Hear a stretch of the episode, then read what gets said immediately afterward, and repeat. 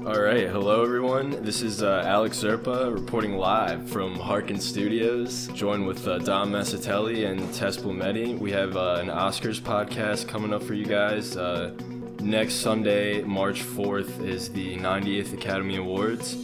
And before we get into that, I just want to send a personal special shout out to Harkin on their uh, thousandth listen. That's uh, big news and definitely up and coming and good things to come. So, uh, you know, they do a lot of behind the scenes things, and we just kind of come here and talk. So, thank you to Harkin for having us again.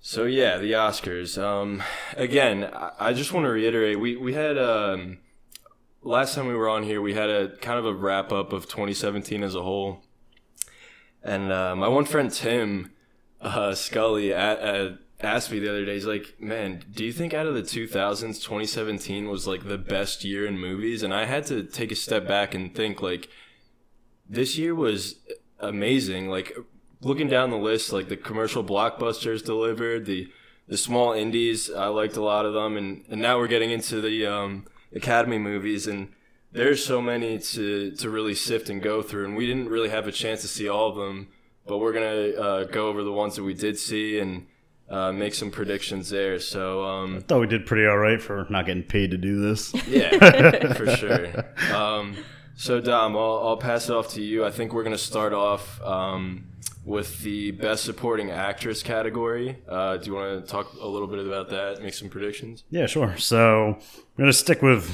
kind of the big six categories here to not bore you guys with sound editing. but um, so best supporting actress this year we have Mary J. Blige for Mudbound, Allison Janney for I Tonya, Lesley Manville for Phantom Thread, Laurie Metcalf for Lady Bird, and Octavia Spencer for Shape of Water. So I think this is kind of it seems to be a two horse race between Allison Janney and Laurie Metcalf for I Tonya and Lady Bird. Um, with two strong moms, I didn't get a chance to see I Tonya, but I've heard great things about it and about her performance. I think it's probably going to go to Laurie Metcalf. Um, that's going to be my prediction. I think uh, Lady Bird lost some steam buzz wise, but I think it's still there. I'd love it if Octavia Spencer took it home because, as you guys all know, I'm a very big fan of Shape of Water. Um, Lesley Manville and Phantom Thread, she was really good.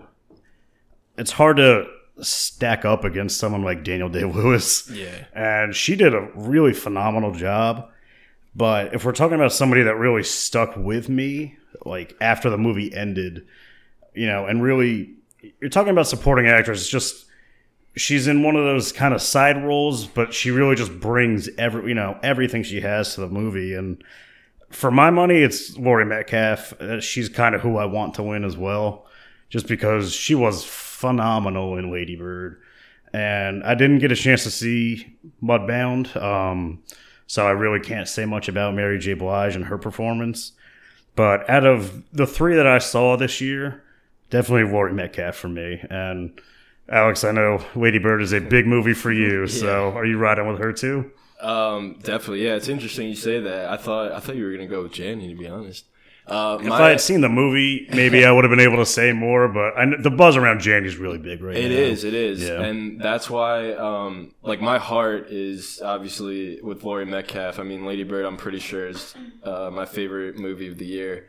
Um, but my mind wants to say Allison Janney, um, just because uh, again, yeah, the buzz that I've been hearing, and it's interesting because yeah, as you said, they both play mothers, but on the the op the complete opposite sides of the spectrum, kind of in a, in a way. Like, um, I've heard Allison. I, I also didn't see I Tonya, but I've heard that Allison Janney's has kind of like this haunting performance. It's more lavish. It's more over the top it's more out there and she has I don't know what it is but she has that that scene that you know that they'll play that they'll play that you know the little clip that they'll play where it's like it's like this is how I won the Oscar I'm acting. Whereas like Laurie Metcalf um and again yeah like what I really liked about that movie is just like how real it was. She's just really playing a mom who is uh has such an emotional connection with with her and her daughter kind of like this push pull uh, relationship, and uh, that that you can kind of relate to. Um, I would love to see Laurie Metcalf uh, win it, but I honestly think that Janney is going to. And again, um, I loved Octavia Spencer's uh, performance in The Shape of Water, but um, she won a couple years ago for The Help, and I think two years ago she was nominated for Hidden Figures. She's just one of those actresses who always brings it uh, in her roles. You know, I loved again, yeah, I loved her character. Uh, she had to do a lot because um, Sally Hawkins doesn't speak in the role, and they're best friends, so she had to do a lot uh, in terms of dialogue and what she brought to her performance. Just a really warm character overall. Mary J. Blige. uh, I don't know much about Mudbound. I know it's a Netflix movie. Uh, I just know she's primarily known for her singing, but good for her. And Lesley Manville, I didn't know either because I didn't see Phantom Thread. But uh, Tess, what did you think? Because you saw Lady Bird. What, what did you think about Laurie Metcalf and her performance? Yeah, so I think I'm I'm just gonna touch on the uh, Allison Janney versus Laurie Metcalf. I think the buzz that you guys are talking about can also be distorted because correct me if I'm wrong. I think I Tonya is still in theaters right now. If not, it just I left think it- theaters. yeah, well, it had a pretty wait wide release. Like it had a very Right. small initial release, and then as the Oscar buzz grew, it grew into more theaters. But yeah, I think it is. Lady Bird's still in a th- couple theaters by me though too. So Right. Could so I, be. I feel like the buzz Yeah. could be like offsetting that way. Yeah, but I think I feel like Laurie Metcalf, for me, could get this solely because when I think like supporting, she was supporting through the entire movie. Mm-hmm. Like she was one of the main storylines the entire movie. Like she was like an underlying theme the entire time. Right, like she's there, but like she's and again, yeah, she she wants to like protect her. She wants to protect Lady Bird, Christine, but she comes off as like too critical. Like, oh, you know, she she wants to go to you know the the East Coast for school. She's like, you'll never get into those schools and like stuff like that. Um, and there's even scenes where I think this is a testament to her as well. There's scenes where she's not in, where it's just Lady Bird doing you know Lady Bird things. You're almost you're thinking like, oh, like like how is her mom going to react to this? And I think that's just a testament to her performance. I, I mean, I just can't say enough. right. Yeah, I, I really liked it too. So that's where my heart is. But my mind says Janney. But you, you think she, Laurie Metcalf has a good chance too? Tess? I think so. Yeah. It definitely seems like a, a two horse race at this point. Yeah. I agree. I definitely think so.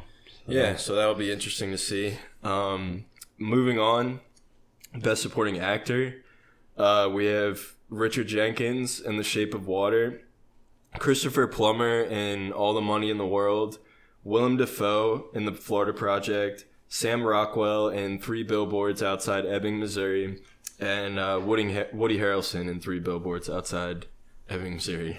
From now on, I'm just gonna say Three Billboards just for the sake of convenience. Nobody will blame you.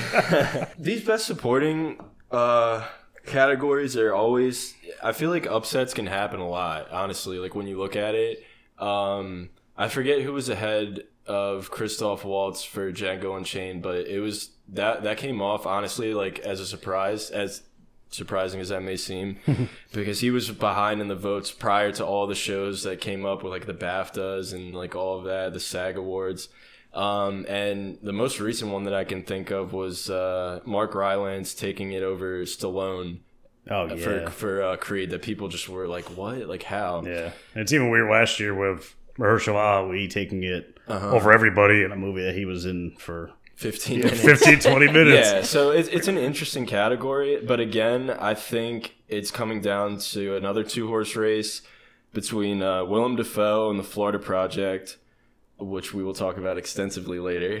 It'll probably And, uh, come up. and Sam Rockwell in uh, Three Billboards. Yeah, I mean, the only one that I'm not familiar with in this category is Christopher Plummer and All the Money in the World. And honestly, it seems kind of weird. I, I don't want to say spiteful in, in terms of like, he, he took over for Kevin Spacey in this role. And I don't, I don't know if it's like, I don't want to say it's like spiting him in a way, but it's just like, yeah, here's Christopher Plummer taking over. It's just the people who are hating on Kevin Spacey love this. Yeah, I get you. because like I don't know, it's just like it kind of puts more pressure on him, but but whatever. Um, I've heard he's I've heard he's excellent in it. Yeah. But I mean, yeah, he took over with what, like four weeks before filming Yeah, or something? no, like seriously just showed up. he really just yeah. showed up, did his thing, and got an Oscar nomination. Which, Yeah. like, and shout out to him for that. yeah, again, yeah. Um, Richard Jenkins in The Shape of Water was awesome. I've, you know, most re- he's such a good character actor. I saw uh, He's in so a, much. a movie yeah, called Bone Tomahawk. He was great in that. Of course, everyone knows Step Brothers. He's a dad in that. Breakout role. yeah. Um, but in this, The Shape of Water, he plays such a kind of like regretful character. Um, you know, you just want to give him a hug. Like he's just always like, yeah, you know, sighing into his pie. Like I know, Eating his and- shitty pie. Yeah, like eating the shitty pie, and like he he's come up so far to this point in his life where he almost doesn't know how he's gotten there, and the creature kind of like makes him realize that The Shape of Water is a phenomenal movie. By the way, if you haven't seen it, definitely check it out. But um, my money is by far with William Willem Dafoe. Um, I Is it your money or your heart? Because that's, that's a heart pick right there. um, I it, it, when you watch if you watch this movie and you know you're hearing what I'm saying, you might be like, well, what did he really do? He, he was just like a guy, and he was just a guy, but he. He, there's nothing really exceptional about his character. Um, he's a manager at a motel, um, and we'll again we'll talk more in, in depth about the movie later. But f- as far as his performance, there's no big scene really. He, he's just a normal everyday guy, but he it honestly is like all, the the heart of the movie, along with the kids in it. But yeah, he's definitely a seasoned actor. I feel like he's earned it up until this point. But he's definitely gonna have a, a steep hill to climb going against Sam Rockwell. Dom, you want to talk about that performance? yeah. Three billboards. So it's funny that you. I don't. I feel like I haven't heard much about Willem Dafoe buzzwise. Um, that's much more your movie, which we'll get into a bit Again, more. yeah, three billboards definitely has the momentum r- Yeah, now. it definitely has a momentum.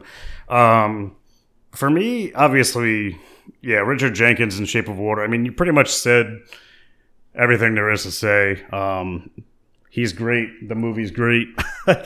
um, but when it comes down to it, I think the two from three billboards are going to be the ones kind of battling it out between Woody Harrelson and Sam Rockwell.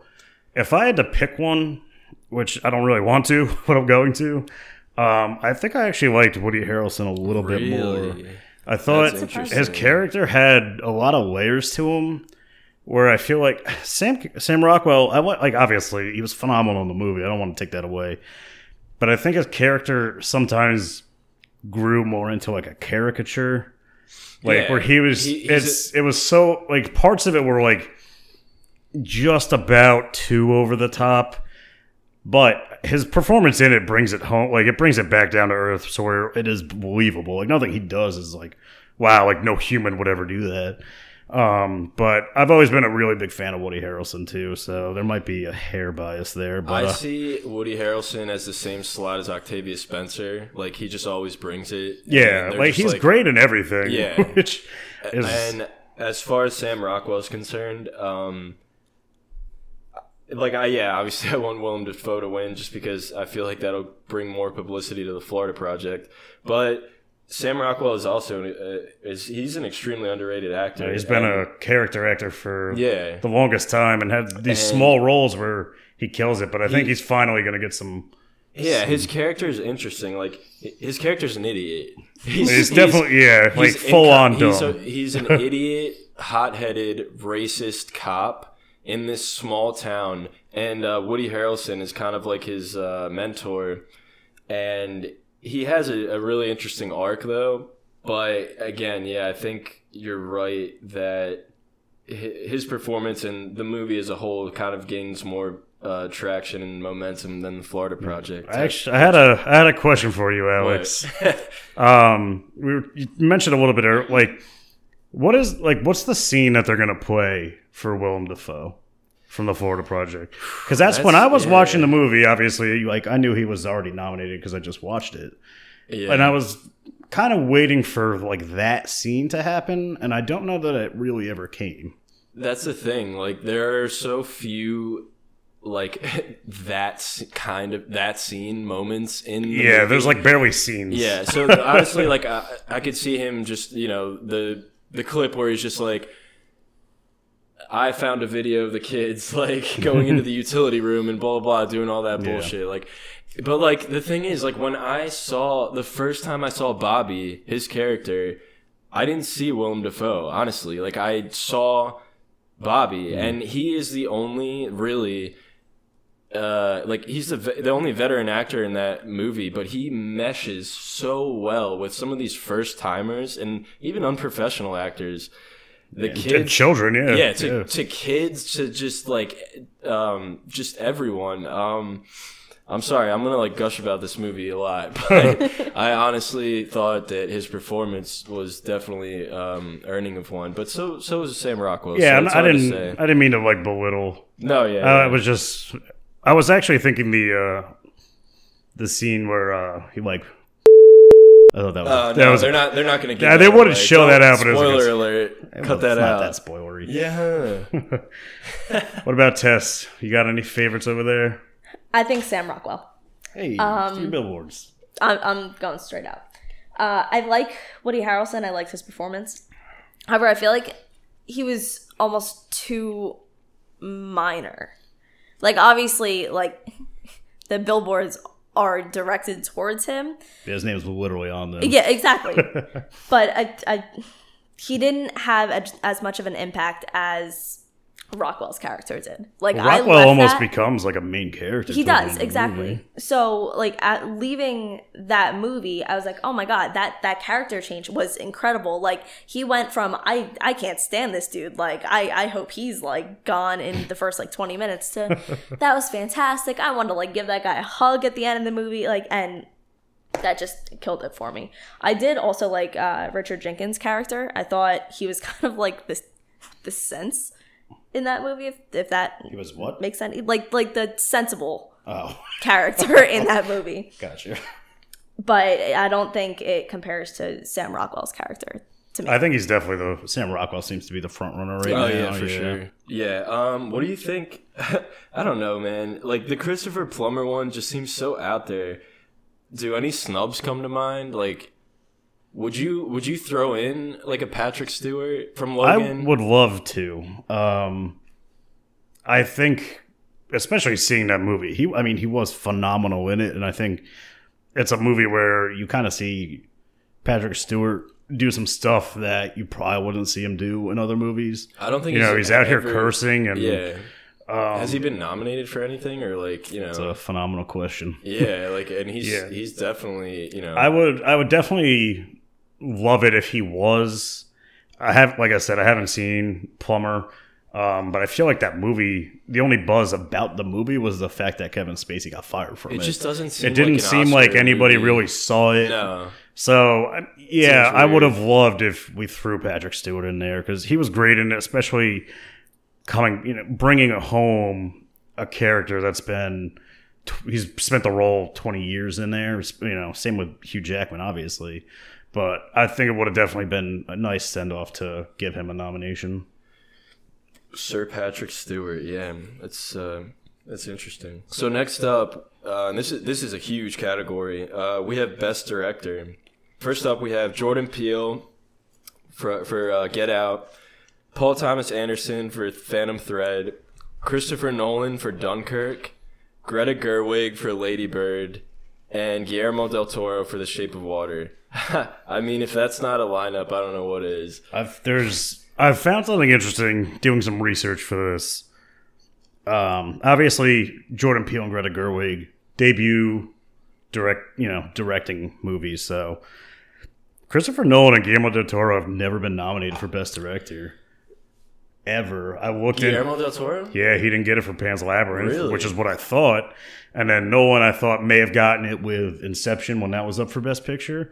But they're both up for their first ever Best Director. I so we have a category Nolan. that we have four first time nominees, and then Paul Thomas Anderson. Right. He got his with uh, There Will Be Blood back in Yeah. 2007. Also, with that, this is only all right. So we're at the 90th Academy Awards. Fifth time a woman director has been nominated. Yeah, it's ridiculous. That's insane. yeah. I know the first time was um well the first win was Kathryn Bigelow with the Hurt Locker. Right. And that was nine years ago, something like that. It was like 2008, 2009, somewhere Sometime around there. Around there, yeah. Which is, I mean, you think like the history, yeah, but it's also, I mean, obviously 2017 was a huge year for women in film, Right. From acting, directing, starring, all that stuff. You know, I hope, I really hope that t- 2017 leads to like a lot of women getting more, you know, because it's yeah. such an underserved. yeah. I mean, obviously, like I'm a man, so coming from like, it's you know, I don't have that kind of perspective, yeah, but even I remember it was a huge, not a huge deal, but it was big when um I can't remember her name, but the woman who won, she won for editing for Mad Max, which was I thought was huge. Oh, And then she goes up to accept her Oscar in a leather jacket. Oh, with that jacket. yeah, it was incredible. it was Yeah, one of the best cool. Oscar moments I've seen. That was cool. But um, yeah, yeah. just the fifth time. Wow. Yeah, that's an interesting point. Um, and I think I've heard a lot of clamoring for like no, not a lot of support from the Academy for Wonder Woman, um, and like Patty Jenkins. But honestly, it's so tough because if you look at these, I, I think all five of these yeah, were are- better movies. are- exactly. Out of five, no. Out of ten, Out of ten, sure, de- yeah, I would say so. But Right, and it's just Jordan Peele. I was so happy for him to get the nomination. yeah, it was Um, incredible. again, yeah, Greta Gerwig, awesome that she's in there. Guillermo del Toro, wow, that that must be awesome for him. I think he's gonna win it. Honestly, um, he's been working at this for 25 years. He's put like. I don't know. He's just like a a, a grown fanboy. Like he lives and breathes like everything to do with like movies, and he it takes like a special kind of talent to show who you are like on the big screen it's a hard thing to do and but he he somehow manages to do it um especially in the shape of water and he want i know he wants to join that uh, three amigos circle the self-proclaimed three amigos with uh alfonso cuaron for gravity alejandro gonzalez Inarritu for uh, the revenant and you know him being him being the third yeah you know i one thing that really sticks out to me here is uh James Franco. No nomination. You thought he would get one for best May- director? Maybe, maybe. Like, I thought if he would get one, it's best actor, which we can we can revisit that when we get to best yeah. actor. Yeah. I think a lot. Yeah, and we'll and we'll get into that too. Actually, yeah, I think you're right. As in terms of best actor, probably. Um, but he also did direct it too. So, and all of that controversy surrounding that. Whereas, like, should you judge the person or judge the performance and things like that? We'll talk to we'll talk more about that as far as best director. But um, do you do you have any other snubs that you thought? It's or- weird. Like I actually looked at this category, and I I think it's it's hard for me to pick somebody over the people that are in this. So, are there other directors I think should have been nominated? Probably, but uh, this is probably the best top five you could have come up with. I know you're not the biggest Christopher Nolan fan, but I mean, the some of the things he did in Dunkirk. I mean, the way he filmed and just some of the shots are just breathtaking. Which for a war movie, you're not going to hear that too often. I don't think he's to win. Um, I don't think Jordan Peele is going to win, which sucks because Get Out was phenomenal and obviously a phenomenon. I mean, that movie is everywhere. Um, Greta Gerwig, I think, has a decent chance, um, but I think it really comes down to Guillermo del Toro. And I'm almost kind of wondering if, I mean, we talk about this sometimes with the Oscars. Is this maybe a lifetime achievement award? Um, you kind of had that with Denzel when he didn't win for Malcolm X and then he won with Training Day, and Al Pacino when he didn't win for Scarface and won for Scent of a Woman. So is this kind of saying, okay, like you've given us Pan's Labyrinth, you've given us You can tell with all 20 of his, years of- all of his speeches, uh, you know, the uh, Golden Globes, you know, everything prior to this, like he really wants it. Yeah. Like you can really tell. So I'm. I mean, I look. Shape of Water was my favorite movie of the year. So obviously, I'm going to be ecstatic if he wins. But I would also be very happy if Greta Gerwig took the statue home. Paul Thomas Anderson, Phantom Thread was good, and he was also the cinematographer on the movie, which is different for directors to do. They don't usually do that too often. But at the same time, I I don't know if it really took it for me. Uh, that movie for me was like very Daniel Day, um, and I was gravitated so much more to his performance rather than the direction of the movie. So my money and my heart are going with uh, Mr. Del Toro. Tess, do you have any thoughts over there? I think I have to agree with you. On Cool, uh, thanks. I appreciate that. It doesn't happen You should, very often. you should do that a lot more. Yeah, I mean, Get Out was my favorite movie of last year. Um, I think it's a huge achievement for uh, Peele, but I feel like Guillermo del Toro just just like hit, hit it out of the park with The Shape of Water. yeah, he did it without Simple compromising, which Yeah. with how weird his movies are, for him to come out with a really weird movie and to still get this is Yeah. it's Yeah. awesome. Yeah, it's, I- it's just simple I as that. really like The Shape of Water. I, honestly, like I have a book right in front of me right here. It's The Shape of Water: Creating a Fairy Tale for Troubled Times. This book is chock full of just everything that he put in and his team uh, into this movie. His thoughts, his ideas, his sketches, the creature design, the actors, his casting. Um, he he definitely uh, would be deserving of it. I feel like Th- Phantom Thread got a really late push in in terms of like all it, of this. it didn't stuff. come out until it didn't hit a wide release till Jan- Yeah. until like the beginning of January because I saw it. it mi- I don't know if it was like its you know like quote unquote opening weekend, but Uh-huh. like I saw it, yeah, like its opening weekend, and that was like the second weekend of It's the all. year. We, we should also take note that Get Out's staying power is like phenomenal. Yeah, it came out, like, a year it came ago. out- no, no, Yeah. it came out over a year. it was February, I thought, of so 2017. before the Oscars of last year, wow, yeah, right? yeah, Like how crazy is that? And it's it's stayed relevant like over this in, the entire course of this year. You know, some movies will die off like, or you just won't get that like late put. But I, like I this, think that's why it's gotten so much Oscar love. Is that it's like it was a phenomenon, and it Right. still is. I mean, Yeah. it carried.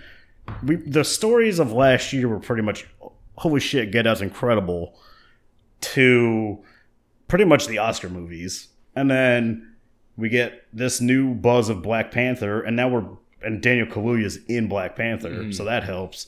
And then like we're right back and Get Out. I mean, I don't think I've watched a movie more in like a 12 month span than I watched Get Out. From It's- the day it came out to, I mean, I, like buy that Blu-ray the day of. I mean, I've seen that movie. It's on my TV, my movie channels all the time, and I'll always throw it on. Yeah. Um, Greta Gerwig uh, is I loved obviously. Uh, you know, first time she's been nominated. Um, very personal um, directing on her part, but it worked phenomenally for me. And as far as like any snubs were concerned, but again, it's such a like rich pool here. I don't know who I would take out, but I mean Sean Baker for the Florida Project. I, I, that's got to be for me. I mean, I I'm kind of like obsessed with this movie right now. Um, I've seen it twice in like the past like two days, um, and I've watched a lot of interviews. I've watched the special features. I've I've read up on it. Um,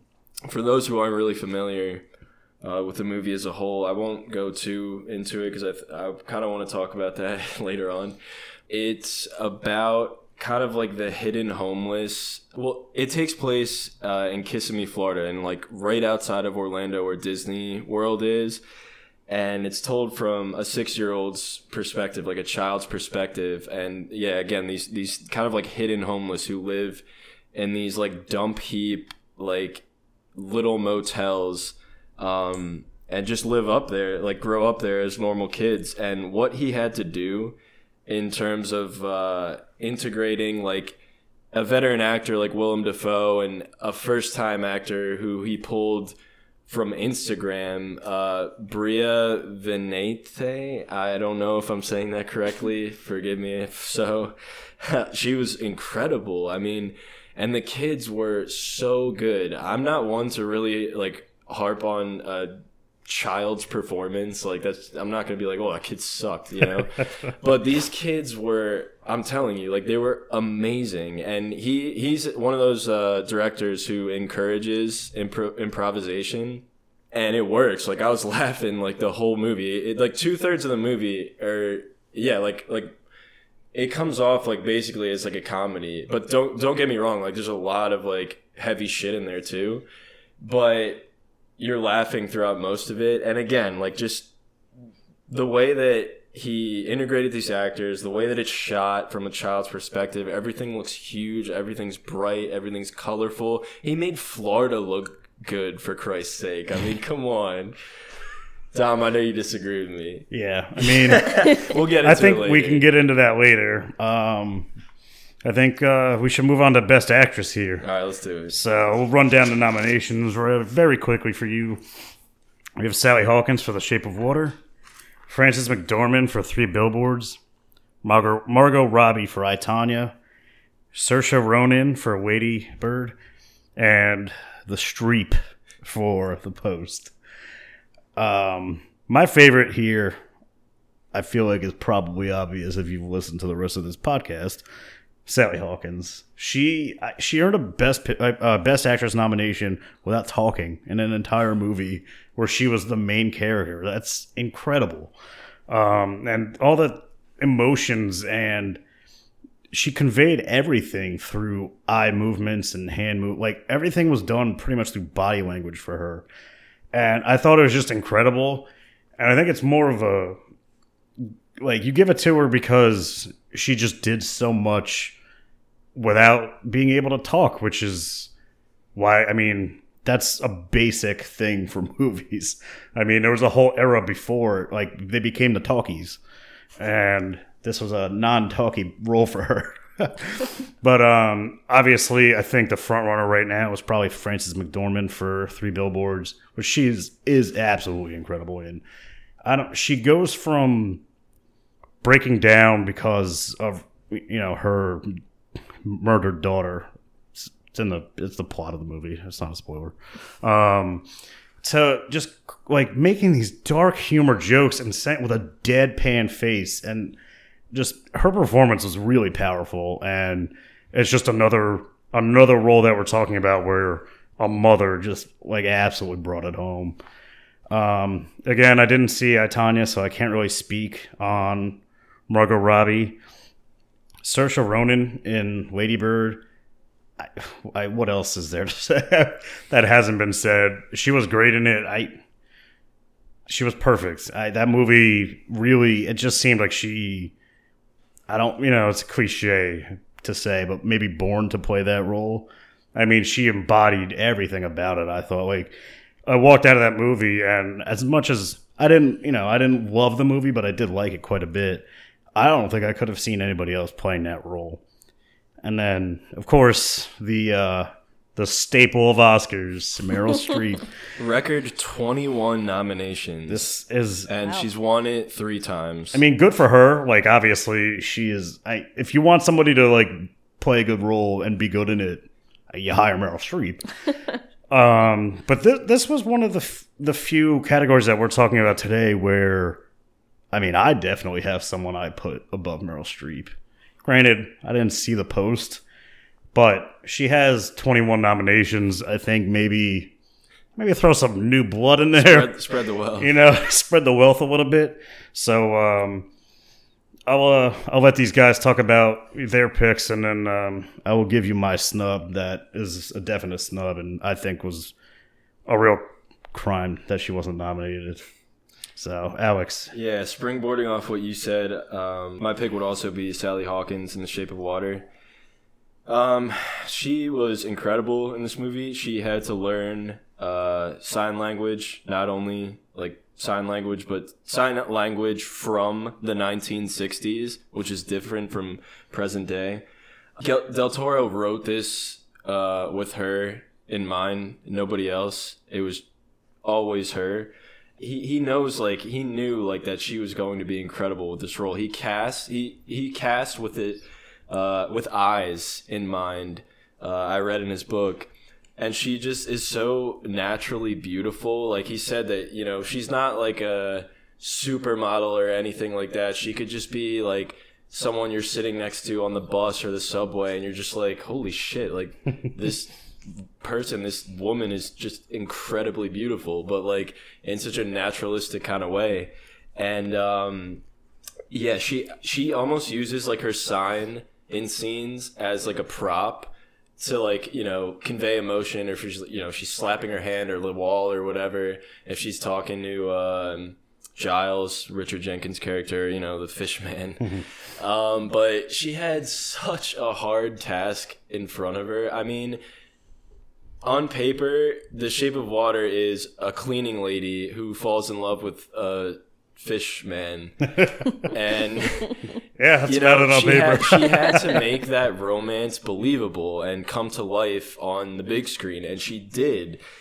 And her work with Doug Jones was just amazing. I mean, she did a fantastic job. Um, but again, I, I think yeah, Frances McDormand is the front runner in this category. She played such a good like give no fucks kind of attitude. like it's like definition of badass. yeah like she she's just taking on this entire town uh, all by herself and you know she has some funny quips she's really dramatic at times when she she's thinking back on her daughter her strained relationship with like her ex-husband her new relationship weird relationship with like peter dinklage's character her you know her banter with sam rockwell even her back and forth with uh, Woody Harrelson. yeah Yeah. I mean, just even the emotion on that one scene with uh, him, them sitting on that uh, like porch swing or Yeah, whatever. she's a it was. badass. She just- wears a bandana like the whole Yeah. movie and like a jumpsuit. Like she she brings it. Um Saoirse Ronan, I mean, geez, this is her third time being nominated, and she's only 23 years old. Yeah, that's ridiculous. Um, she, I loved her in the movie. Like I loved Lady Bird, the character, and you know she really got into the char- the character itself. She didn't wear makeup. She literally just showed the world like her blemishes. She it was her idea to dye her hair that color in the movie, and she really understood the material um, that Greta Gerwig was trying to present. And yeah, I think that's just like right now, it's like kind of like the little engine that could movie. I hope it gets some kind of recognition on it, more eyes on it. Um, Margot Robbie, yeah, just like you, Dom, I can't really talk or speak about because I didn't see it either. I mean, I heard good things, like, I've heard phenomenal things, Yeah. but yeah, just I I missed it. and then Meryl Streep again. Like, I heard she has like a weird, like, Bi- the big engine that could. yeah, I heard she has like a weird, like, Muppety voice. Did you hear that for her character? I mean, she sounded normal in the trailers. Uh, I don't know. I didn't. I didn't see anything really of it. Um, Tess, you want to speak on?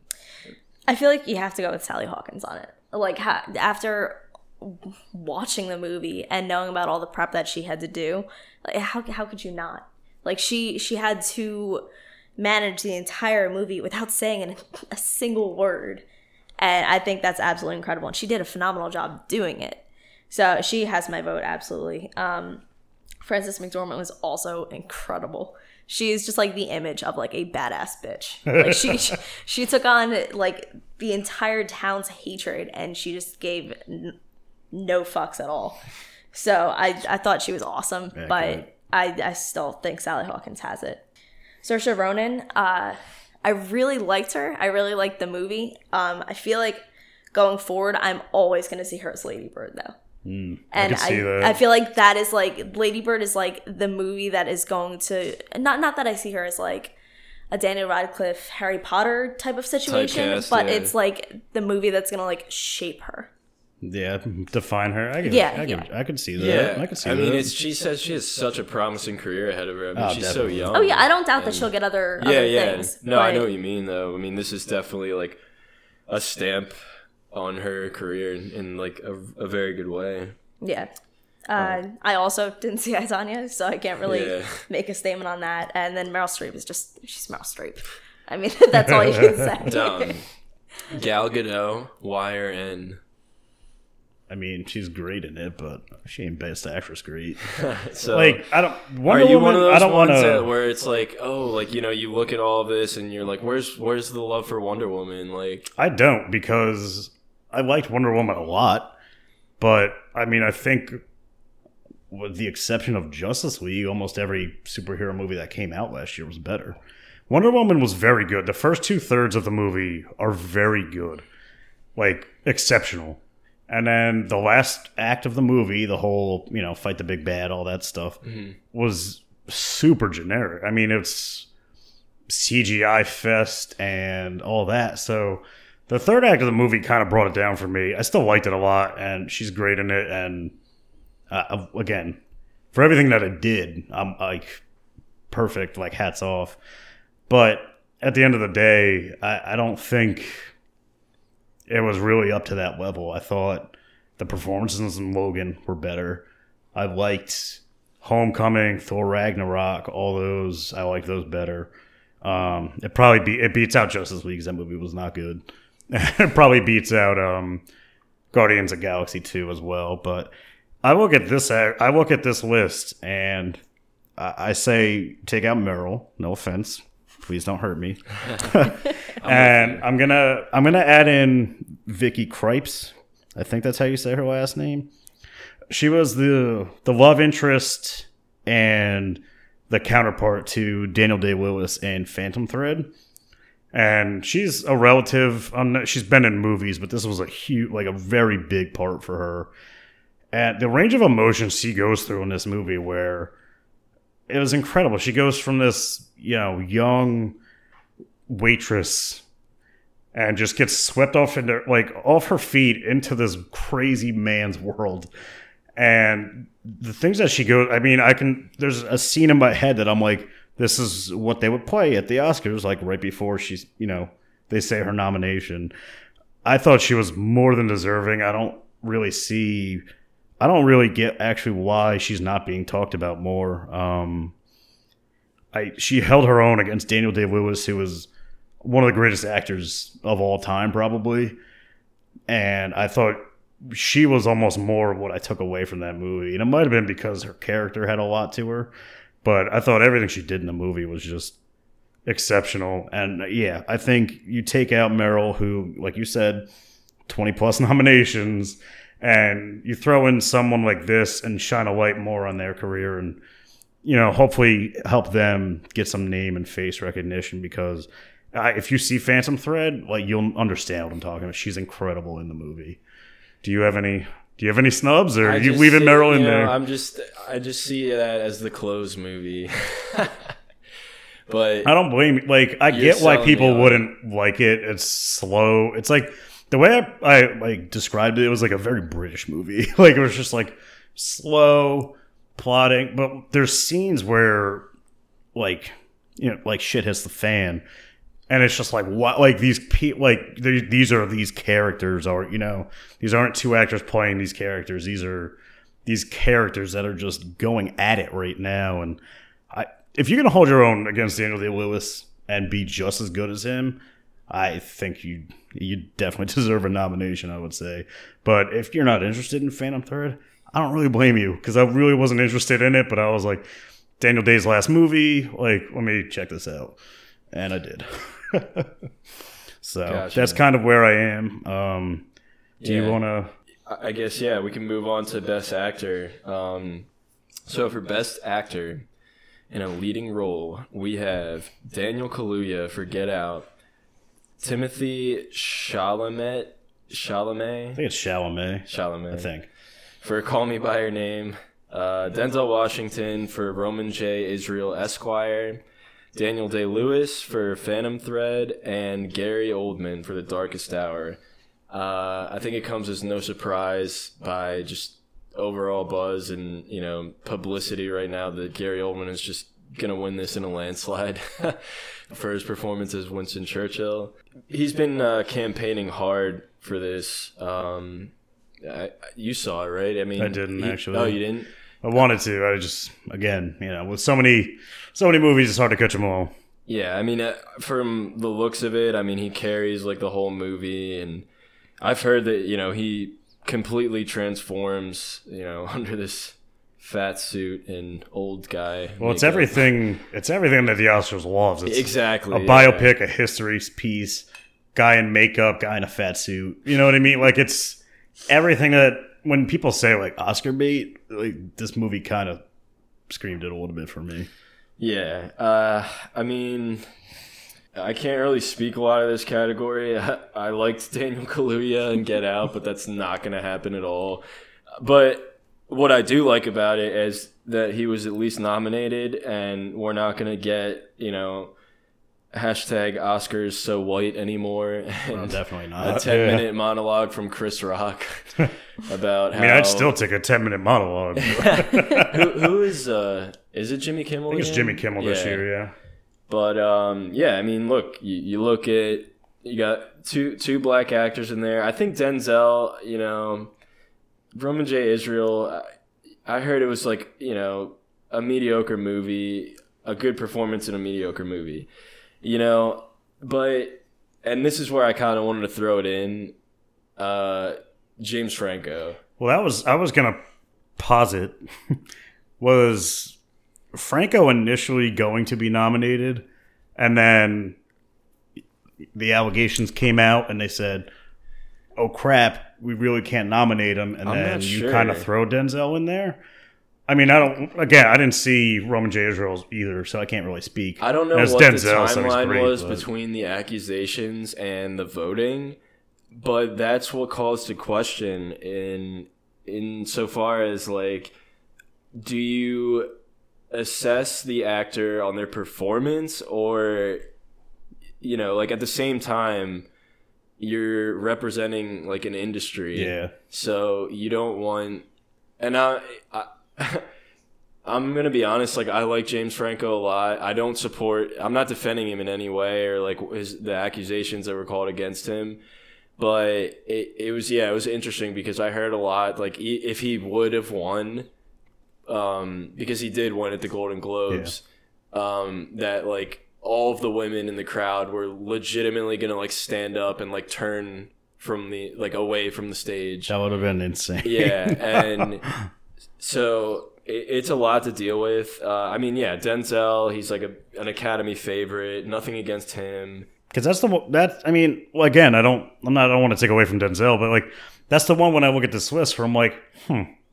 Like this movie came out. I remember when it was coming out. I don't remember much buzz about it at all.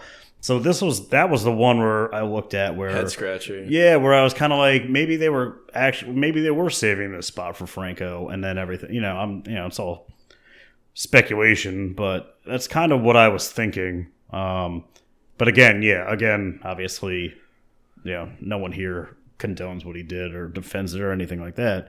But he was incredible in the movie, Yeah, and that's the thing. but I get it where you don't want someone like that, you know, be Representing- representing, yeah. this industry. And you, I get when the academy or, you know, if it's a business or whatever, wants to kind of distance themselves from it, which is why I, th- I think we saw a huge lack of love for the disaster artist this year mm-hmm. in the Academy Awards. It got the adapted screenplay, but it didn't get director, as we said, didn't mm-hmm. get best picture, didn't get anything else really.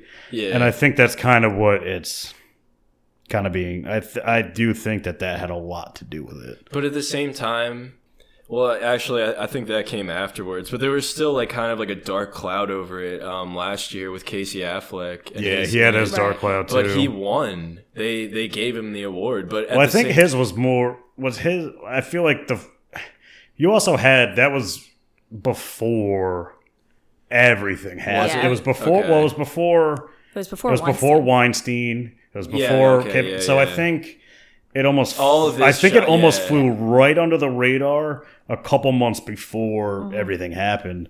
So I think that that might have been why. But yeah, I mean, people called it out when it happened. right. You Yeah. know, I mean, people. and people were mad that he. Yeah, people. There were was, mad there about was it. like a really weird vibe. Yeah, there definitely it. was, but um, s get, getting off of the kind of darker stuff, um, Timothy Chalamet. I didn't see "Call Me by Your Name," but shout out to him. The kid's like 22, and he has a Best Actor nomination, and he was in Lady Bird, so a hell of a year for him. So good for him. Um, again, Daniel Kaluuya. Uh, the more I watch his performance, the more I actually see, you know, much like a lot more nuance and stuff than I saw the first time around. But again, he's probably not going to win it. Um, I think it's re- a huge honor on that one is actually just being nominated in the first place. Um, Daniel Day is Daniel Day. I, I you run out of has he stuff. how many times has he won the award? Did- he won for Lincoln for sure. I think, I think he won won for three times. I think he won for There Will Be Blood. Yeah, He might have won for Gangs in New York or the last Mohican. I think he's won Yeah. three because I think he I has think the he won most. three. Yeah, But um, yeah, I think Gary Oldman's the front runner. But I can also see a situation where they say, "Oh, it's Daniel Day's last movie. It's Daniel Day being Daniel Day. It's his first movie in five and a half years." So I could see if you want to call Daniel Day winning an upset, an upset. But I could see Daniel Day, um, you know, walking home with it. Um, it would be great if Gary Oldman won. He's been killing it for decades, and he's been such a great character actor. And I'm really happy to see him getting this shine. Um, and someone that I would love to see start getting into these conversations because of their body of work would be somebody like Andy Serkis. Obviously, he does all the motion capture. You got to see his face a bit in Black Panther, but he's someone that I think him and Oldman were kind of two that I said they've been killing it for 20 years. Every movie they're in, they've been great, and they haven't gotten a lot of love. So I hope Gary Oldman takes it home, but uh, I do see a situation where Daniel Day Lewis does. I really can't give much on this one. the only one in this Yeah, category Tess just that I like, saw "Get was out." Get Out. That's yeah. This, and even then, I I mean, I love the movie. Um, Daniel Kaluuya, I loved his performance, but I feel like I can't even say that it was Yeah, like that's Oscar alright. worthy. Yeah, no, I I agree, Dom, with what you just said. I think that uh, you know Andy Serkis should at least at some point get like some recognition for Oh, what he's yeah. done. I mean, with he's like the king of mocap. Like it's just oh yeah, hundred Like, percent. I mean, from Gollum to Caesar. yeah, like To, you know, he played Kong and Kong Skull. I mean, like just everything he's done. I'm just sitting there, you know, in a movie theater, and I'm like, oh yeah, these monkeys are talking, but like, Yeah, he's But acting. That's like, what you get. The the Academy, I Yeah. think, sees a divide where he's not. He's the one on screen, but he's not on screen. Right. Like you see, I think they see it almost as the performance is split into two halves, where it's half is the performance, the physical performance, and then half of it is the work that the you know the computer graphics put in. and that's and kind I- of the same thing. And I, with- it leads to a discussion too of like, how do we? Because computer graphics are getting so good that how do we maybe create a new category Mm-hmm. that pulls in where you can get somebody like Andy Serkis, you can throw a Doug Jones Doug in Jones, there. You know I what I mean? Say, yeah. I, I it's been too long where I think the Academy we, might weave in categories for too long and keep out categories like this. They don't. They're not changing with the times of computer graphics. They don't have stunt work in, which in 2018 is like absurd. Like stunts are such a big part of the movies now, and I, I think they could use a nice little shake up where maybe we get rid of some of these redundant categories. Draw some more interest. yeah, and, and put like how cool like watching the Oscars just from a like a person watching it. Like how cool would a stunt montage be before you watch somebody give an award? Like that'd be incredible. Like Badass. or even in if you did more of a mocap something you could see you could do a quick montage of like Andy Serkis doing a scene and then all the work that goes into putting it on the screen. So I, I, yeah, it's we get into that, and I, again, I don't want to detract kind of from the best actor category we were talking about, but um, yeah, Gary Oldman I think is probably going to win it, but as I said, Daniel Day, being Daniel Day, could come in and uh, win a I think a record Oscar. I feel that. All right. So next up, we have another powerhouse here. Um, all these nominations are incredible. This is uh, best original screenplay. So we have uh, Get Out, Lady Bird, The Shape of Water, Three Billboards, and The Big Sick. I mean, that's that's Stackhouse right there. Um, uh, the uh, the only one that I haven't seen is the Big Sick. Dom, I know you just watched that. Um, Did some, you- did some homework last night. um, but man, I, I honestly think it's oh, it's it's so tough to say. I mean, if I had to choose, maybe it's a two horse race between Peele and Gerwig on this one for Get Out and Lady Bird, which is like so awesome. Like when you think about it, like a female director and an African American director and the Academy usually hates this genre. I mean, think about it. Like, what has been nominated in terms of like horror? Well, I was actually I was saving that for the best picture run, but um, I went through and looked back. Um, The Exorcist. The uh, last, I went back and I was like, what, what, what was the last horror movie to get nominated? If we're stretching what horror movie is, we're looking at 2010's Black Swan. If we're not counting Black Swan, we go all the way back to 99's The Sixth Sense. If we're not counting the Sixth Sense, we go back the to the Lambs. Silence of the Lambs in 91. Right. And if we're not counting that, we're all the way back into the 70s with The Exorcist and Jaws. Exactly. So it's few So and far horror between. is a is a genre that gets, I mean, literally no love. I, like absolutely no love. Um, and I mean, obviously, being a huge horror fan, I fucking hate that. Yeah. But It's excuse awesome, my yeah. language. It's cool to see them actually recognize it. And, you know, it's it's not like straight up horror per se. It's kind of like satirical horror. But I mean, man, Jordan Peele hit the nail on the head, and um, especially you know adding kind of the cultural movement that we're in right now. It's extremely relevant. But I can't get out the Shape of Water either. Well, that's kind of why I. I mean, as much as yeah, Gerwig and Peele. um, I was actually kind of more with Del Toro on this. I think Del Toro in his screenplay. I mean, maybe it's a little bit more to do with the art direction and all that, but I think he created more of a world. Whereas Gerwig and Peele, I mean, Gerwig's movie is almost like it's ripped from real life, which is incredible. And I think Peele, you you you see his comedy background come into like just a satire of the world we live in right now, especially in the U.S. But I I gotta I gotta give credit to Del Toro for the world that he built, and that's why I'm leaning a little bit more toward him. I'm never gonna be mad if Gerwig or Peele takes us home at all because what they did was incredible. And then, yeah, like you said, this entire category is a powerhouse. Yeah. The Big Sick, which I finally saw last night, I loved, and talk about that a little bit more in a bit. Um, but yeah, for me, it's Del Toro, but I'm not gonna be mad at anybody that wins this. not gonna be mad at anyone. Yeah, I feel that a lot. Um, all those points that you said. Um, Del Toro's world building is parallel to none. I mean, it's it's it's incredible, and he picks all of these elements that are near and dear to him. He, he he loves monsters, like that's what he grew up with, and he picks and chooses different elements that uh, had an impact on him. Like when you look back at cinema of you know the golden age or you know whatever like the wolfman or like creature from the black lagoon frankenstein there was always kind of this weird love interest between like the monster and the the dame the damsel in distress or whatever. But it could never be. It never was meant to be. But this movie the shape of water makes it meant to be. Yeah, it's like what if it was? meant what if it was? Exactly. and he pushes it to that boundary. And yeah it you might at, at first i was like okay yeah like i said in our last podcast it kind of has beauty and the beast vibes kind of has et vibes but at the same time it's his own original vision that he's made himself.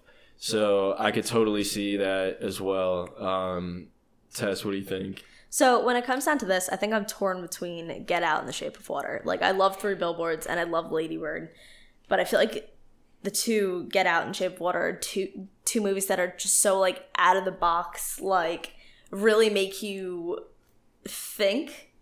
If that makes sense. Get Out. I mean, maybe I'm just biased, but I just loved that movie.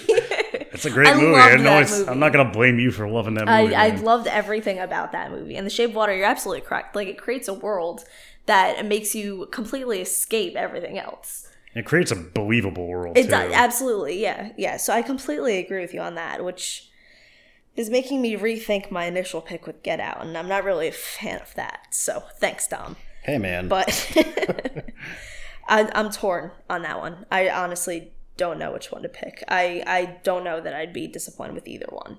I think I'm I'm really impressed with Jordan Peele's Get Out. I mean, I guess I think it has to do with the fact that it's it's his first his first movie. Yeah, and it's such a the- mishmash. it- yeah, exactly. It's genres. It's such a combo of everything. Horror, thriller, comedy. Like, Right, right. He he, you know, he nailed it. Yeah.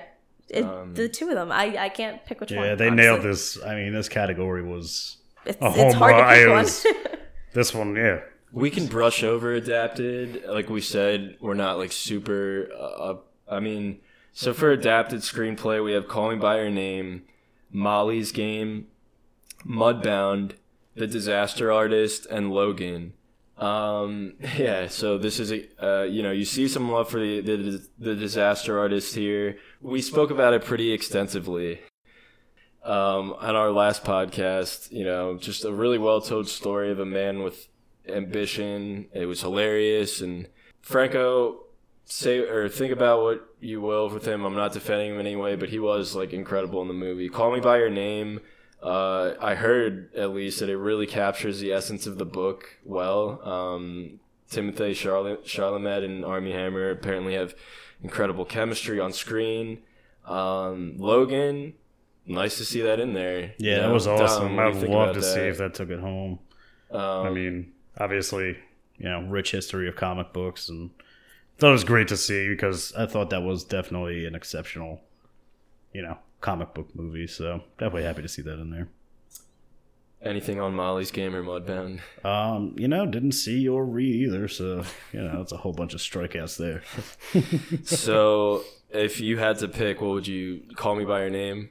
Um, I mean, probably again another one that I. This was a category that I didn't see or read much of, so I don't really have a ton. But um, yeah, I mean, I think I've kind of shut out "Call Me by Your Name" from a lot of these categories. So why don't we give it one? But I'd rather Logan took it home. But I don't think it's. I think that one's going to be another one where it's like we nominated it. That was it. So. Alrighty. So, should we move on to the the heavyweight finale. here? Tom, bring it home. All right. So moving on to the finale, the the uh, the big mama of Oscars. We have Best Picture. Um, nine films were nominated out of ten that could have possibly be been. Why can't you just make it 10, right? Yeah, exactly. I mean, so we have Call Me by Your Name, Darkest Hour, Dunkirk, Get Out, Lady Bird, Phantom Thread, The Post, The Shape of Water, and three billboards outside of Ebbing, Missouri. A lot of movies that you've heard us talk quite extensively about today. Um, as you said, we could have added a tenth here, so I'm gonna make a case for two movies very quickly. One I saw last night called The Big Sick. I love this movie. I from the minute it started, I was so down with it. Um, it reminded me of a movie from a few years ago called 50-50 with Seth Rogen and Joseph Gordon-Levitt, where it balanced comedy and drama so well and in such a natural way that I was just really impressed by it. And comedy doesn't get a lot of love from the Academy, so I thought it would have been really cool to get that in there. My real 10th pick would be the movie Coco, which was from Pixar, their second movie of this year. Um, there's been three animated movies ever to have been nominated for Best Picture Beauty and the Beast in 91, Up from 2009, and Toy Story 3 from 2010. And I think Coco really deserved it. This movie was exceptional. Um, and again, animated movies, there's best animated feature, but I think this movie really deserved to be in the best picture conversation. Um, I think it's we talk about a year of pretty important films.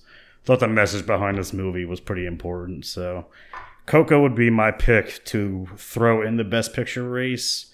If it wasn't there, it wouldn't be my pick to win it, but it would be in the mix. And Alex, would you like to disagree about something? Because I'd like to disagree about something. all right, all right. Let me uh, just speak a little bit about the ones that I uh, have seen. Um, I think yeah, the sh- the Shape of Water. If you would have told me, like, I- I don't know, like, it just seems so weird. And again, like, the simplistic way to look at it is, a lady falls in love with a fish man. you would think that the the Academy wouldn't pers- necessarily necessarily be down with that per se. Like, it's not like an Academy movie, but the way that Del Toro again that uh, we just reiterated like uh, time and time again like his world his creature design his his ability to direct these actors bringing it to life uh, on screen after 25 years in the business like I think this this is his time and I think that The Shape of Water could definitely take it home um Lady Bird again pretty sure is my favorite uh, movie of the year. Uh, it's relatable. It's hilarious. On paper, it sounds really typical, but it's so well realized and again just has such fresh humor and themes that everyone can can really uh, really hone into and uh, yeah, I, really liked that. Um, three billboards get, that's that's gained so much traction um, over these last few weeks and months. Uh, it just I don't know, like it has like this like angry, like snappy vibe to it. Uh, we've touched upon like the super dark comedy part of it, but like you know brings about up the, these issues that we're in today that are relevant with you know racism, police brutality, like things like that. But it finds this balance, you know, where you're laughing at one minute or you're not sure if you should laugh at one minute or to, you know, really being invested into these dramatic scenes. Um, so I feel like that has a good chance as well. But yeah, if we were to disagree on one thing, and I, I think that it should definitely have been nominated. It should be Sean Baker's The Florida Project. I am in love with this movie. Um, Uh, it just impressed me on so many levels, like the directing, the acting, the cinematography. Um, it's just such a slice of life kind of movie, um, and I think the best kind of movies are those that are entertaining but don't patronize the audience. They don't hit you over the head with themes like finger wag at you, oh, poverty is bad, oh, like this is, you know, feel bad for these people. It just takes such a universal theme. Childhood. We were all kids.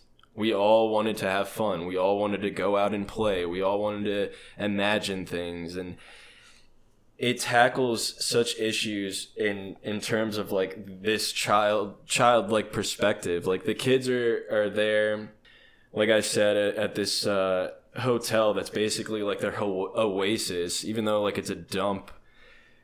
And they're living with their you know 24 year old mothers. They're living with their grandmother or grand yeah grandmothers who you know their moms left them and their grandmothers are left you know picking up and raising them and it, it's just captured in in such a warm kind of way like again yeah you're laughing one minute and the next like you're literally on the verge of tears i mean the ending of this movie literally broke me and then put me back together again.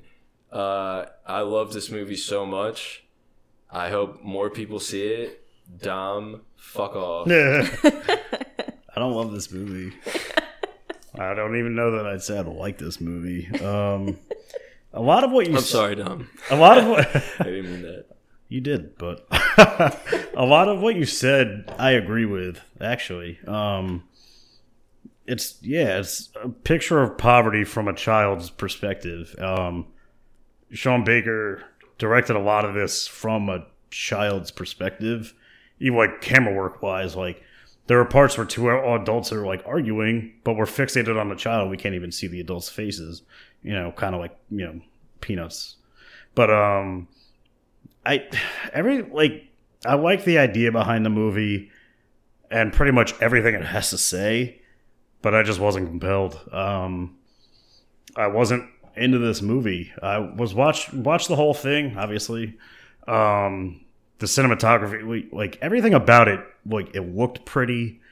Everything I had to say was nice, but I just I wasn't into it. Um, the kids were great. They were kids being kids, and that's cool because I was a kid and I remember that. um, but I just I couldn't really get on board with the mom, um, which um, she's trying to make ends meet. But I think at the end of the day, like she was also like a pretty bad person. She's not. though. and then um, She's not. I disagree with you. I I don't want to give away like a She- big chunks of this movie. Can I just say, okay, she is okay. All right, I'll meet you halfway. She has to. Okay, so in the movie, it's told again from a child's perspective, a six-year-old girl's perspective, Moonee, and her mom, Halley, is 24 years old, can barely afford rent.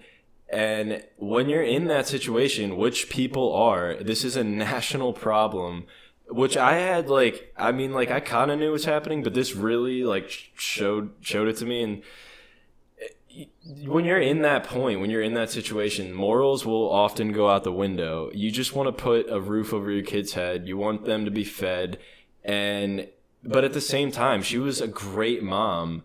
She loved her kids. She made everything fun, maybe almost to a fault, where she was shielding her from like the harsh realities of life. But uh, she just made everything fun. Like Sean Baker even said he drew inspiration. Like the scene where they're just in the store in a shopping cart. He was in Walmart one time and saw like a young mother and her kid just passing through the aisles and like laughing and just just making light of you know whatever situation they were in. And you know that's what happens a lot in this movie. They make best of what the bad situation is even so insofar as the screenplay. Like they didn't have money to um like there's a helicopter in the movie. It's like a running gag. They didn't have money to tell the helicopter to stop flying. So they wrote that Yeah, in yeah, to the the actual movie which is amazing. And there's a scene with Willem Dafoe where there are like birds like not like just birds like big ass like fucking like cranes. You know what I'm saying? Like Yeah. birds. Like like four foot tall birds. yeah. And Sean Baker was like, "Oh shit! Like they're here in the parking lot. Let's like go out and film a scene with Willem Dafoe." And it's like funny, Yeah. and it's just like you can't. That that is life. That's not writing. That's real life, and it just it just made it like so endearing to me and. I don't know, man. I, I guess yeah. I was in, enthralled, like start to finish. I, I loved it, but I guess mm. to each his own. Yeah, It's gonna sound weird, but like I liked everything about this movie, like except the movie. If that makes like I was talking to I was when we were having this debate off air about how the first thing I go to is the characters. And I didn't like when I watch a movie in general, and I didn't really connect with any of the characters. So the next thing that my mind tries to grasp is the plot. And this movie, calling it a plot is just insulting to the word plot. Like, and it's not like a bad thing. Like, I'm okay with movies that maybe don't really go anywhere, but as long as the characters are something I can latch onto, I'm usually pretty down with it. But this, I just, I didn't connect with this movie pretty much at all. There's a scene toward the end that I absolutely loved. I thought it, it was an A A plus scene that had I been maybe moderately enjoying the movie throughout, might have just brought it all home and like made it a movie that I definitely would have liked. Um, but then after that scene, there's essentially the last 30 seconds of the movie, which uh, I hated. Hated. just- the I- last minute of this movie, I absolutely hated. I don't know how. I honestly don't know how. I despise love- the I end of this movie so much, I and we can talk about it the more. End of this movie But, so uh, much. Yeah, this wasn't a movie. It's amazing. It's amazing. This wasn't a movie that really connected with me. I do see why people like it. I see why people kind of compare it to Moonlight, where it's like, like how did they make this movie so real feeling? Where like it feels it feels like a documentary to a point, but it just it didn't connect with me. Let me just Um, address the the plot part. So I can see where you're coming from. If you're not like familiar, or I don't want to say like familiar, like if you're more accustomed to the three a- the three act structure, you're it's going to be hard for you to latch onto this movie because the first hour you're like, okay, where is this going? Like, what's the point? But it's just it's a day in the life kind of movie. Like, Yeah. these people are living day to day, like, and you see that from again like these child's these children's perspectives like I don't know. It was an hour and like 50 minutes of like mom struggle, kid sees But nice see, and I like wouldn't like if if there was like okay, this is the part where they get evicted, and this is the big thing here, and like that would just come off as so cliche to me. Whereas this style of directing, like I don't know, it, it really like I know what you mean. It fly it, like it kind of like floats by. There isn't really like oh remember like that and this and it just kind of like it happens. Yeah. Um, but it's like a lazy river of a movie. yeah, yeah. I don't mean that in a bad way. Like it's just like it's not a roller coaster. But that's it's what more life just like a is. kind of That's thing. what life is. Not to get too philosophical, but like not everything has to be action, action, action. There's there's like a routine, you know, like, and that's what these people have, and it made me it sh- it illuminated this population of the country that it's a real problem. Like, and I think those are the best kind of movies. Um, yeah, I get what you mean. But, But- um, why don't we bring this on home and home. say my pick for best picture of the year and what I think actually is going to win is Shape of Water. Um, I don't really need to reiterate what we've been saying about it all along, but uh, if you haven't seen this movie, check it out. Um, hopefully, it's going to bring home quite a few statues um, at the Oscars. Has the most this year with 13 nominations, and uh, I thought it really deserved it. It's my favorite movie of the year, and I do. I I also believe that it was the best movie of the year. Tess, um, what about you? Yeah, I agree with you. I I think The Shape of Water is definitely going to take it home. It wasn't my favorite of the year, but I think it, it definitely deserves it. That's what I like to hear, Mr. Zerpa. Yeah, um, I also think The Shape of Water is going to win. Um, if you would have asked me this question maybe a couple months ago, I would have maybe had more of uh, contention with uh, Lady Bird. But I think all things are shaping, and it is deserving. I mean, don't get me wrong, but I think all things are, are shaping up to uh, point in that direction. But I also think that the nominations themselves are just as important than the winner Definitely, definitely. uh, just to shine light on like these amazing movies. And uh, one thing I just want to throw in at the end that uh, we haven't talked about, uh, I can't really speak on it, but you can, Dom, is uh, Blade Runner twenty forty nine. yeah, Where's the love? yeah. I was surprised it didn't get a lot of love because I thought. I mean, it came out over the summer, and it got a lot of buzz during the summer, but uh, seemed to just teeter off. Um, I liked it. I didn't love it, um, but I'm also not like the biggest fan of the original. So I liked it though. Um, I mean, if it was thrown in here with a few other categories, It's I would have been into very okay with it. But you know cinematography. I think. I mean, it definitely it should probably should yeah, win cinematography because that movie looked incredible. right. But um, yeah, I was a little surprised by the by the lack of love. But since I didn't love the movie, I wasn't really like too upset about it. I've just heard like you know. I can see why people would be mad. Yeah. People love that movie, and I Yeah, can see why. But it was another one where like I just fully, I didn't fully connect with it, but I did enjoy the movie. So, but um, you heard it here. Uh, March fourth of the Oscars. We pretty much are riding the shape of water, just like all the way through with some Lady Bird sprinkled in. But um, I hope you guys enjoyed the podcast, and uh, we will see you guys soon. Thanks for you. listening. Thank you.